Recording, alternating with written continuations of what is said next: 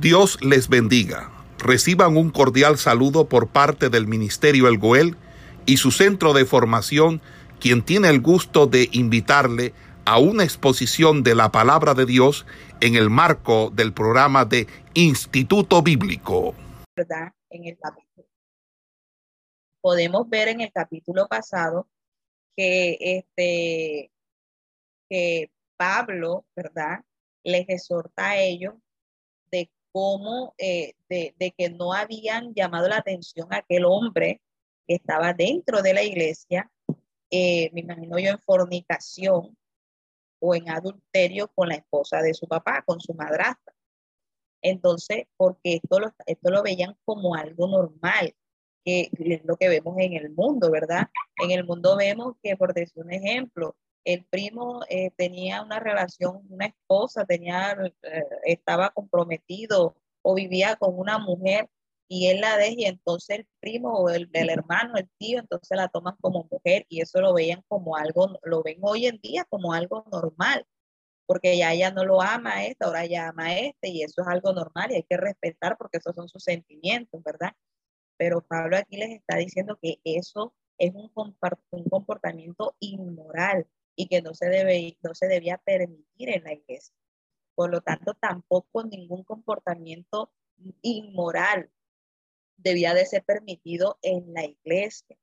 Más de aquellos que aún decían que eran cristianos, que seguían a Jesucristo, pero que seguían aún ofreciendo a la diosa Afrodita sacrificio o, o, o, yendo a hacer eh, eh, los rituales que hacían, que como les dije anteriormente, eh, eso también, eh, eh, lo que eran los rituales que hacían esas diosas, tenían que tener relaciones o mantener relaciones sexuales con las prostitutas llamadas sacerdotisas en, esos, en ese templo de esa diosa. Entonces, por eso Pablo les hace, les dice esto.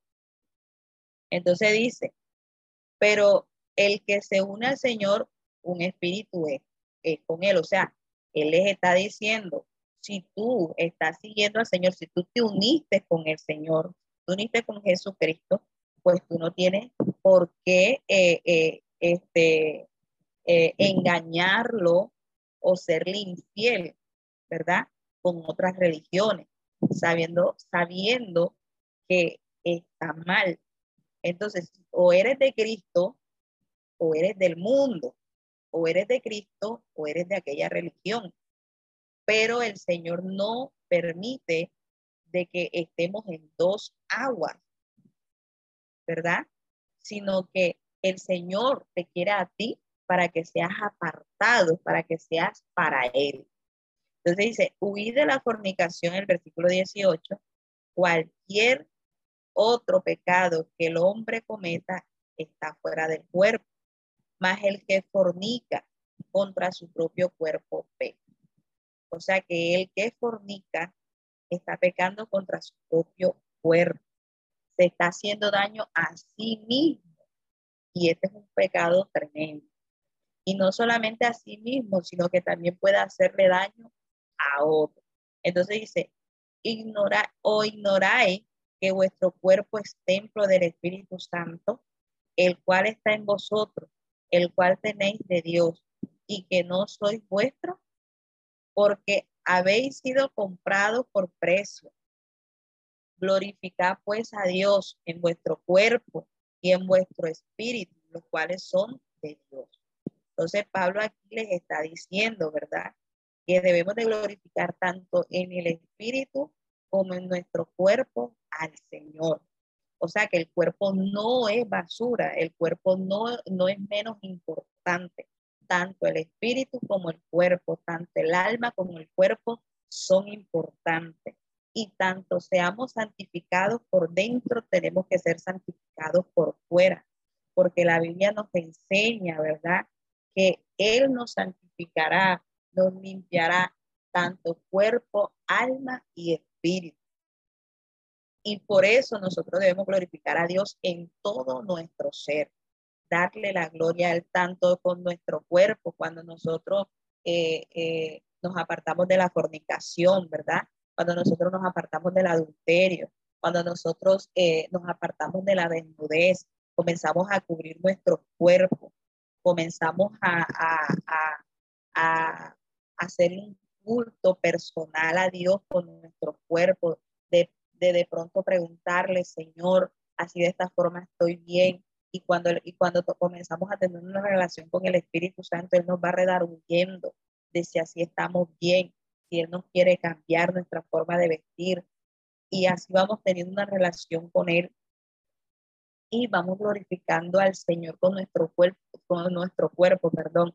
Igualmente con nuestro espíritu. Cuando habla de espíritu, habla de lo interno, de nuestros pensamientos, de lo que sentimos, de cómo nosotros podemos, eh, eh, este, cómo nosotros podemos actuar o reaccionar al frente de algún problema, de algún pleito, ¿verdad? De algún, de algún roce con algún hermano, ¿verdad?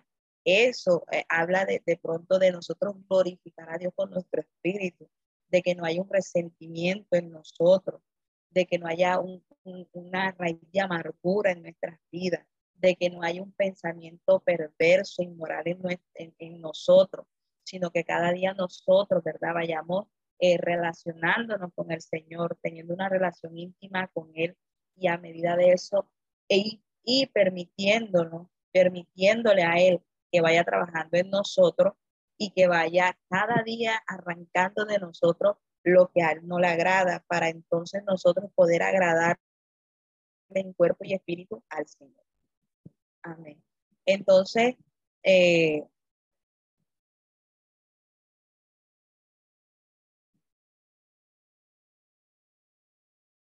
ok. Cuando, cuando Pablo eh, expresa el, la expresión eh, que nuestros cuerpos pertenecen a Dios, era porque eh, también muchos decían que tenían el derecho de hacer con sus cuerpos lo que ellos querían.